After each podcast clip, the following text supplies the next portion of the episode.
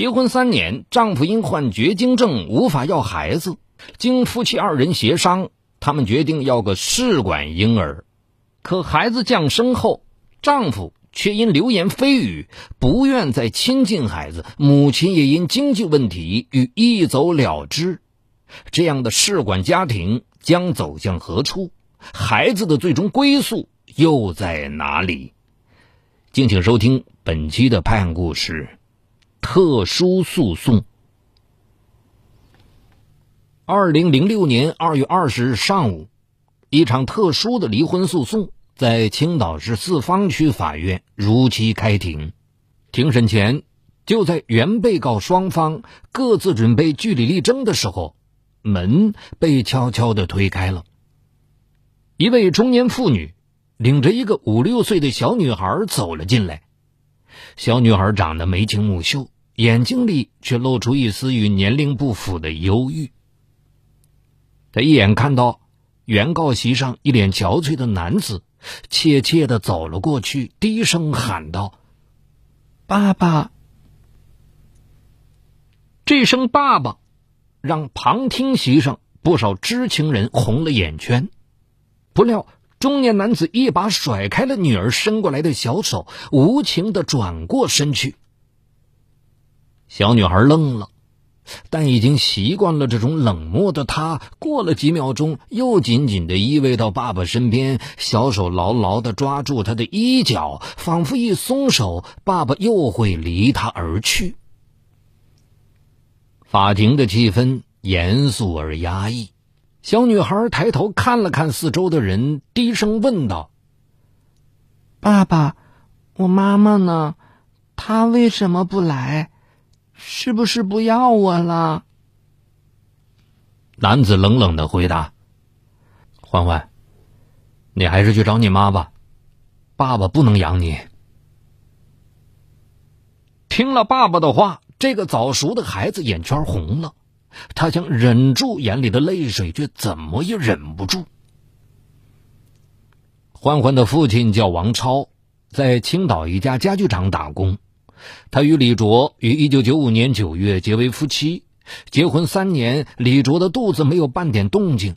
在王超母亲的催促下，小两口到医院求治。经检查，王超患了死精症。一九九九年六月，李卓在王超的陪同下。秘密接受人工受精，思子心切的王超没有丝毫犹豫，郑重的在协议书上签下了自己的名字。二零零零年三月，一个健康的试管女婴经过足月妊娠，咕咕坠地。王家是个大家庭，王超上面有两个哥哥和两个姐姐，一大家子十几口人，十分亲热和睦。孩子的到来。给这个大家庭增添了无限欢乐。给孩子报户口的时候，一家人聚在一起商量着给孩子取名。王超的母亲说：“就叫欢欢吧，他是你们兄弟姐妹的孩子当中最小的一个，也是最后一个，就让我们一大家子一直这样欢欢乐乐的吧。”欢欢一天天长大。不知情的邻居朋友自然以为她是王超的亲生女儿，王超也经常幸福的抱着女儿在小区里溜达。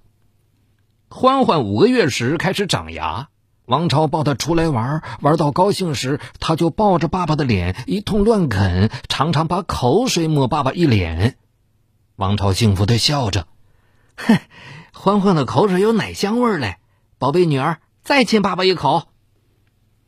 欢欢一岁以后，李卓结束产假回工厂上班。每逢他上夜班，照顾欢欢的任务自然就落在王超身上。王超常常半夜起来给他冲奶粉、唱歌哄他睡觉，不厌其烦。那是一段幸福而美好的日子。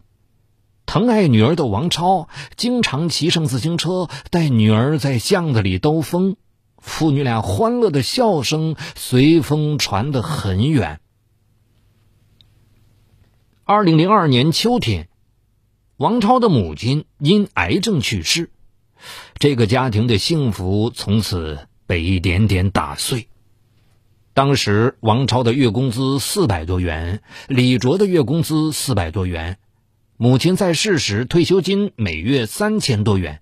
因为疼爱小儿子，老人常常拿钱补贴两人的家用，加上兄弟姐妹经常带礼物给他们，王超一家吃穿用住都不需要操心。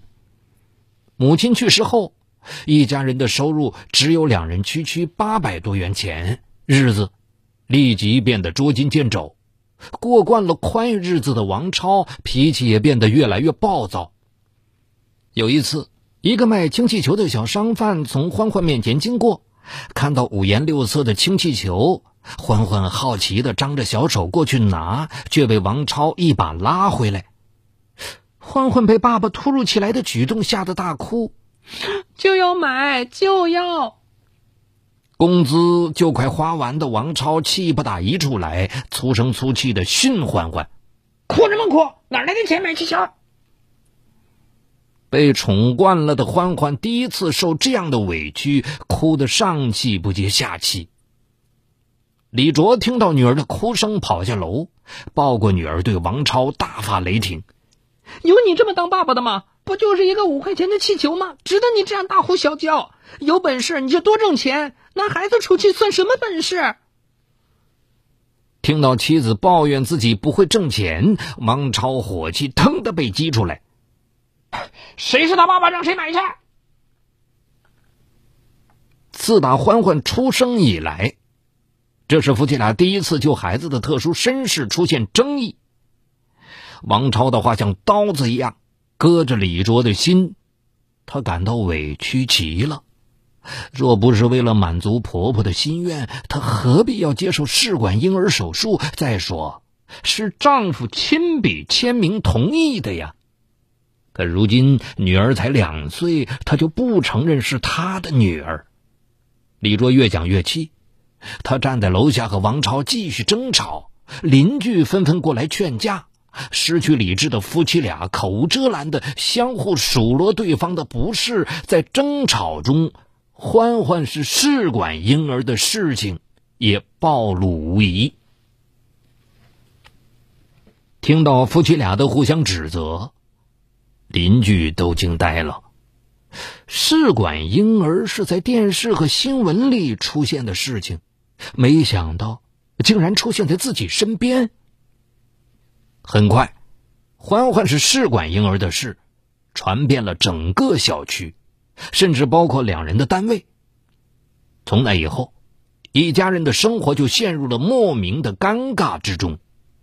有一次，王超去同事的办公室，刚要推开门，一阵议论传进他的耳朵：“哎，你知道吗？王超的女儿是试管婴儿。”听说了。哎呀，王超看上去挺男人的，没想到竟然没男人的本事。一阵怒火在王超的心中腾的窜了起来，他恨不得狠狠的踹他们几脚。同事不知他在门外仍然津津有味的议论着：“哎，你说这和戴绿帽子有什么区别？自己的女儿是别人的种，长大了可能就去找亲生父亲了。”听着这些话，浓浓的悲凉。从王超心底油然而起，那一瞬间，他觉得自己是那么可怜。此后，王超变得越发暴躁、自卑、敏感，总感觉人们看他的眼神里多了几分鄙夷。从那次无意中听到同事的议论开始，王超非常忌讳别人在他面前提“绿帽子”这个词，后来发展到忌讳所有和“绿”有关的字眼儿。他觉得那是对他含沙射影的侮辱。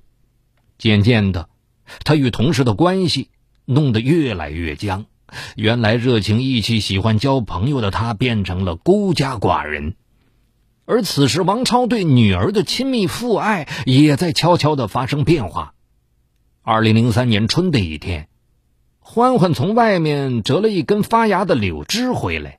他天真的笑着，滚到王超怀中，扬着手中的柳枝：“爸爸，树叶绿了。”王超一听到“绿”字就烦，又不好发作，一把推开女儿：“绿了就绿了，有什么大惊小怪的？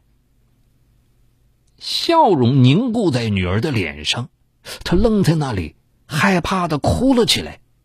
李卓忙抱起女儿，一边帮女儿擦眼泪，一边和丈夫理论：“孩子喜欢你才跑来告诉你，你对他吼什么？”看到欢欢在妈妈怀里哭得满脸是泪，王超强压住火气没做声。过了大约半个月，有一天，欢欢突然跑到王朝面前，好奇的问：“爸爸，什么是试管婴儿？为什么有人叫我试管婴儿？”一听此言，王朝痛苦的一拳砸向茶几，瞪起眼睛，大声问道：“谁问的？老子收拾他！”无辜的孩子再次被吓哭了。李卓刚和他理论了几句，王朝突然提高声音：“人家看到欢欢，就会想到我王朝不是个男人，这孩子是我的耻辱。”李卓哑然，抱着孩子回到房间里，默默流泪。此后，类似的口诀还经常发生。欢欢怎么也想不明白。以前那个对他万般疼爱的爸爸怎么会变成这样？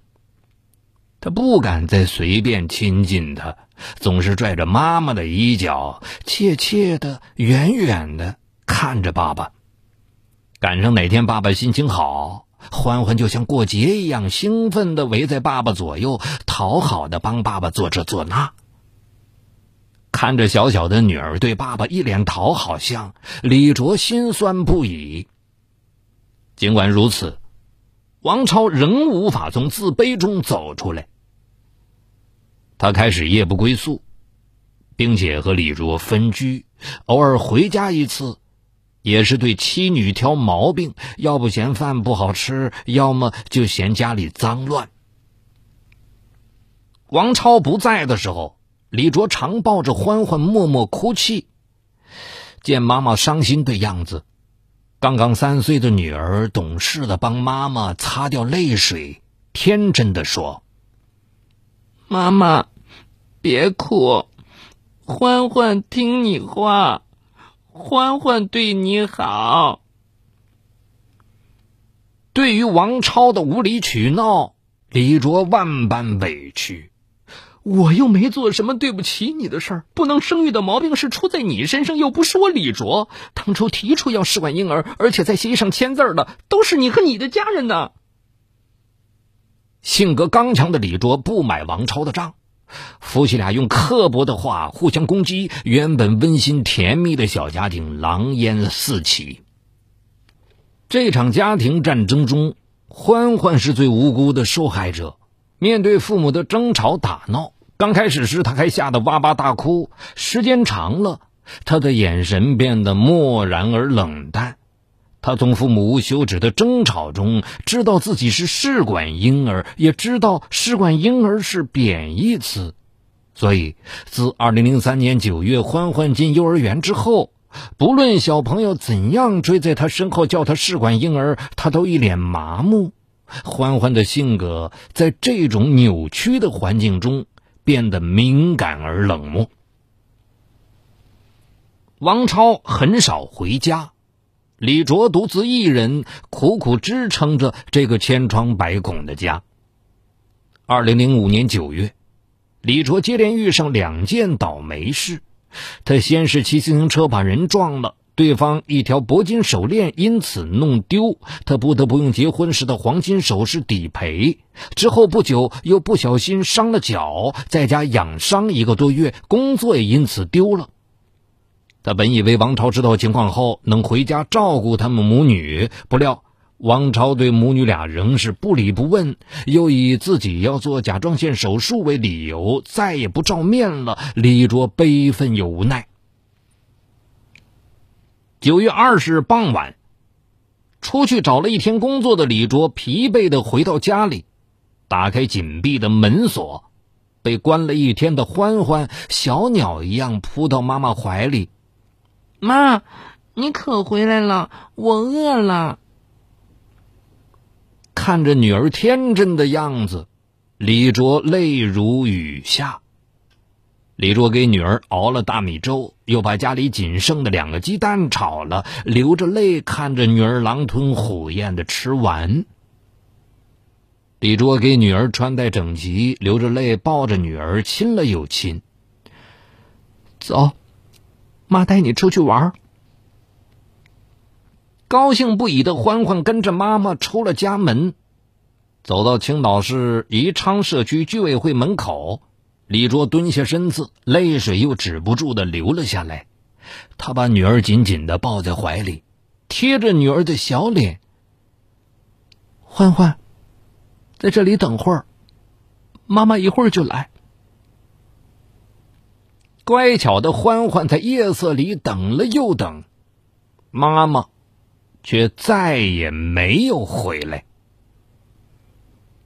青岛市宜昌社区居委会的工作人员好不容易才弄清楚事情的原委，他们多方联系欢欢的亲人，找了一圈也找不到一个，无奈，居委会的穆主任。只好把欢欢带回自己家。九月二十七日，由于思女心切，李卓回来了。见到欢欢，他顿时泪流满面。依偎在妈妈怀里，欢欢的眼神变得漠然，再也没有了以前的欣喜和亲热。李卓心如刀绞，流着泪一遍遍喃喃道：“不是妈妈狠心，妈妈没能力让你过上好日子。”没能力让你接受好的教育，欢欢，你原谅妈妈。压抑了许多天的可怜的孩子终于爆发了，他大声哭着对妈妈又撕又扯：“你们都不要欢欢了，你是个坏妈妈。”十月九日上午，离家多日的王超突然回家。一进门，他便向李卓要当年做试管婴儿时签有他名字的协议。李卓知道他的心思，他想撕毁协议，而使自己和欢欢失去相关的法律保护，于是坚决不给。愤怒之中，李卓骂道：“你这个没种的男人！”听到妻子的话。王超顿时暴跳如雷，狠狠地抓过李卓的头发，拖到墙边，一下一下往墙上撞。幸好闻讯赶来的邻居上前阻拦，李卓才得以脱身。李卓红肿着眼睛跑出了家门，再次一去不返。王超也随即离开，不知去向。而此时。欢欢正跟着一位喜欢他的邻居大妈在菜市场买菜，他兴冲冲的回到家，只见房门大开，一片狼藉，妈妈又扔下他走了。这次，可怜的孩子彻底失望了，他没再流一滴泪水，而是抱着自己最喜欢的布娃娃，他心里唯一的亲人，又一次走进居委会。李卓的母亲已去世，父亲半身不遂，在东北老家靠亲戚接济。离家后，他不知道该往哪儿走，茫然的站在街头，泪雨纷飞。想到十年的婚姻以这样的结局收场，想到可怜的女儿今后将无依无靠，他的心就有说不出的痛。作为母亲，他何尝不想和女儿在一起？可是他连自己都养活不了，又拿什么来养活女儿？拿什么来支付女儿以后的教育费用？一想到女儿抱着他又亲又咬、满脸是泪的情景，李卓几次想回去领走可怜的女儿，但还是忍住了。欢欢，原谅妈妈，等妈妈有钱了，一定领你回来。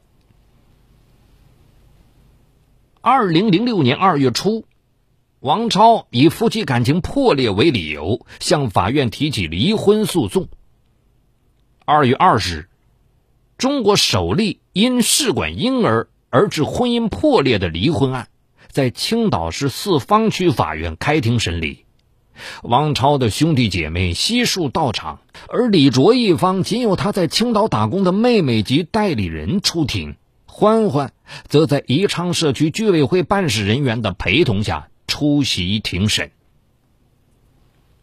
欢欢的特殊情况让四方区法院民三庭庭长贺兴海觉得非常棘手。庭审过程中。王超态度坚决地表示不要欢欢，理由是欢欢和他没有血缘关系，他看到欢欢就觉得窝心。王超的兄弟姐妹也表达了同样的想法，他们认为欢欢是李卓的亲生女儿，理所当然应判给李卓。如果法庭把欢欢判给王超，只怕养也是白养，孩子长大了必然要去找自己的生身母亲。贺庭长思忖再三。把欢欢判给母亲李卓，似乎更合情合理。但李卓目前经济状况较差，无法独自承担抚养孩子的重任，欢欢又将沦落为孤儿。无奈中，庭审只得先告一段落。庭审结束后，王超甩开欢欢的手想离开，贺庭长将其叫回，一再做他的思想工作。既然你当初同意做人工受精，并在协议书上签过字，说明你是孩子法律意义上的亲生父亲。如果弃孩子不管，你的行为属遗弃行为。听了贺庭长的话，王超痛苦的看着面前瘦了一圈的女儿，看着她那楚楚可怜的样子和乞求的眼神。那一刻，王超的心软了。他想起了女儿小时候，他骑自行车载着她逛街的情景。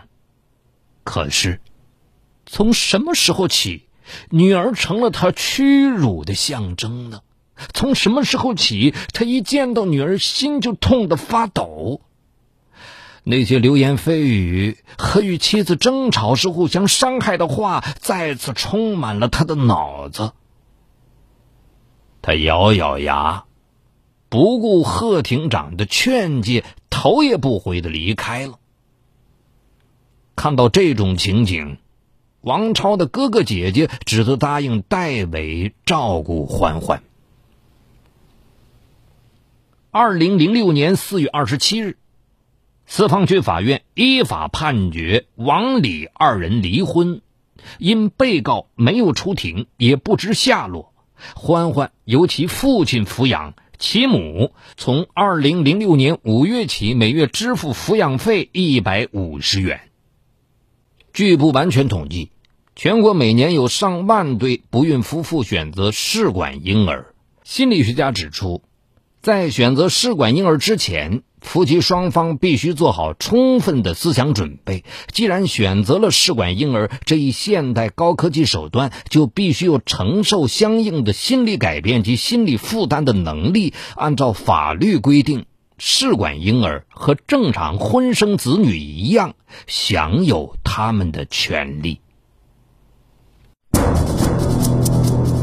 中国恶魔，东北警匪往事。重大案件纪实，悬疑凶案密码，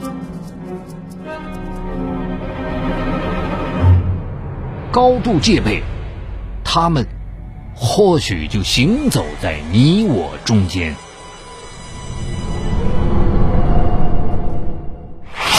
雷鸣故事会，带你直击犯罪背后的人性深渊。